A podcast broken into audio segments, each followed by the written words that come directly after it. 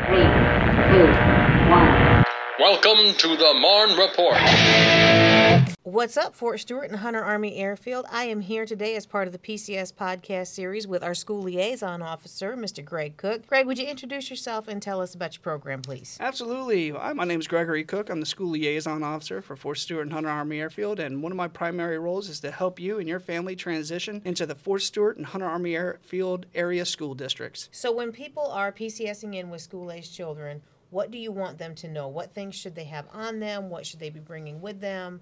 How do we make that a smooth transition? So, the first thing I would like to let any of our families know is that Fort Stewart and Hunter Army Airfield schools are incredibly military friendly. We have six school districts in our area. For Fort Stewart, we have the on post DoDEA schools for elementary. K through sixth grade. Directly off installation, we have Liberty County Schools, Long County, and Bryan County Schools. Those are our primary school districts for the Fort Stewart area. If you're going to Hunter Army Airfield, we have Savannah Chatham County Schools, and many of our families also go to the peripheral school districts such as Effingham County and also back into the Richmond Hill area, which is Bryan County Schools. As you're coming in in the state of Georgia, state school registrations are going to be the same across all of our school districts. So the basics that you'll need to have on hand, do not pack these, keep them with you, are going to be your student social security cards, birth certificates, any documentation such as IEPs or gifted forms from last school districts, as well as your proof of residence, or if you are looking to purchase a home, just having that notifications for the school districts on what area you'll be moving to so that they can start the enrollment process with you. The great news is with all of our school districts off installation and with the DoDEA schools on post is that they've all established online registration portals. So you can actually start the registration process prior to arrival at Fort Stewart and Hunter Army Airfield. And when you get here, you can continue the registration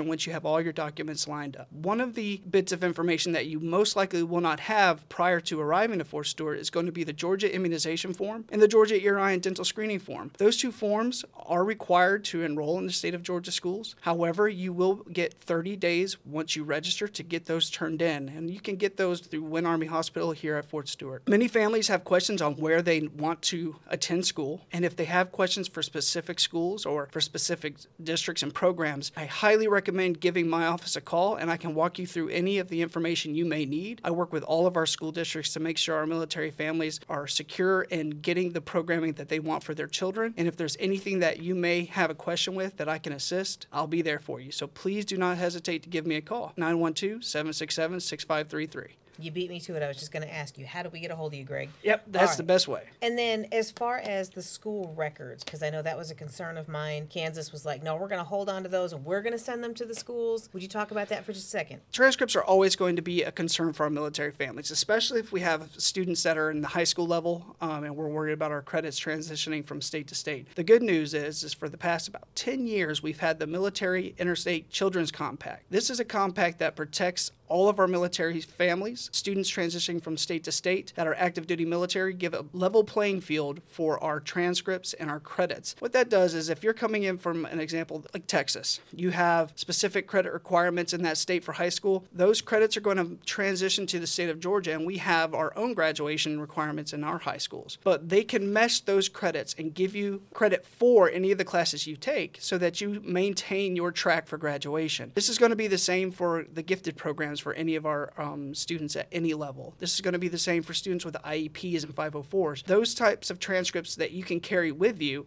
as what are called unofficial transcripts will be accepted as your first entry point to the schools and they will work with you to make sure that those support structures are there while they do the official assessments. The official assessments will be that the receiving school request official transcripts electronically from the departing school within 10 days. That's going to be by law that they have to do this. So, to assist you in transitioning as quickly as possible and getting in the programs that your students need and also want, unofficial transcripts can be received from the departing school and handed over to the registrar's office at the receiving school so that your students are on track as quickly as possible. We can assist with that through my office as well as through any of the school's registration offices and district offices. So, it's really important to make sure that you do have unofficial transcripts with you if you have students that are in exceptional learning programs or gifted AP programs because it allows us to make sure that they transition quickly into the school programs that you need. One of the other aspects of the interstate compact that provides support for our families as they transition in is going to be the extracurricular, sports, fine arts, non traditional auditions, tryouts, our students aren't going to miss out simply because they're coming in in the middle of a season or in the middle of the summer. Um, if they do miss certain checkpoints for those sports and programs, the Interstate Compact allows our families to move into these districts and still maintain the ability to participate in any of these programs, these sports, these extracurricular activities. So it protects us and gives us a level playing field that we need as we move across the United States and OCONUS. And then another thing I wanted to ask you about, and do bear with me, I can't think of the name of the bill, but there is a bill here in Georgia.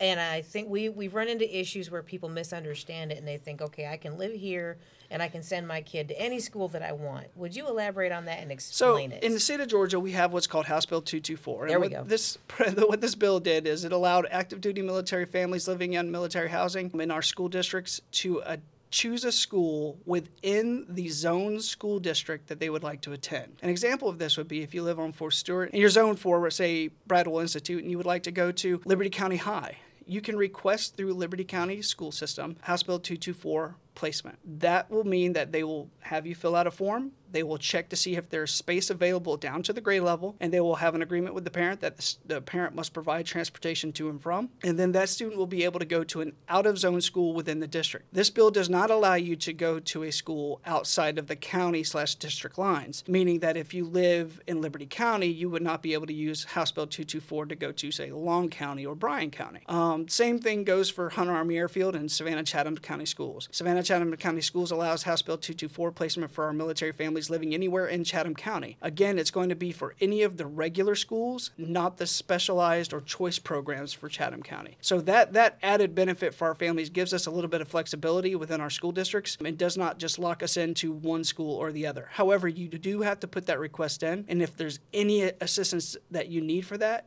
do not hesitate to call my office. All right. I really appreciate your time and all your information. Is there anything else you want to say to our military families about PCSing in? Well, first, I would like to welcome any of our families moving into Fort Stewart and Hunter Army Airfield. My office, the school liaison office, is here to assist you and your family in making your transition to our local schools as smooth as possible. We have incredibly friendly school districts here for our military families that we work closely with and are great partners with Fort Stewart and Hunter Army Airfield. So we look forward to having you and your families move to our area. All right. Well, thank you so much for your time again. And uh, all right, Fort Stewart, join us next week for more of our PCS podcast series.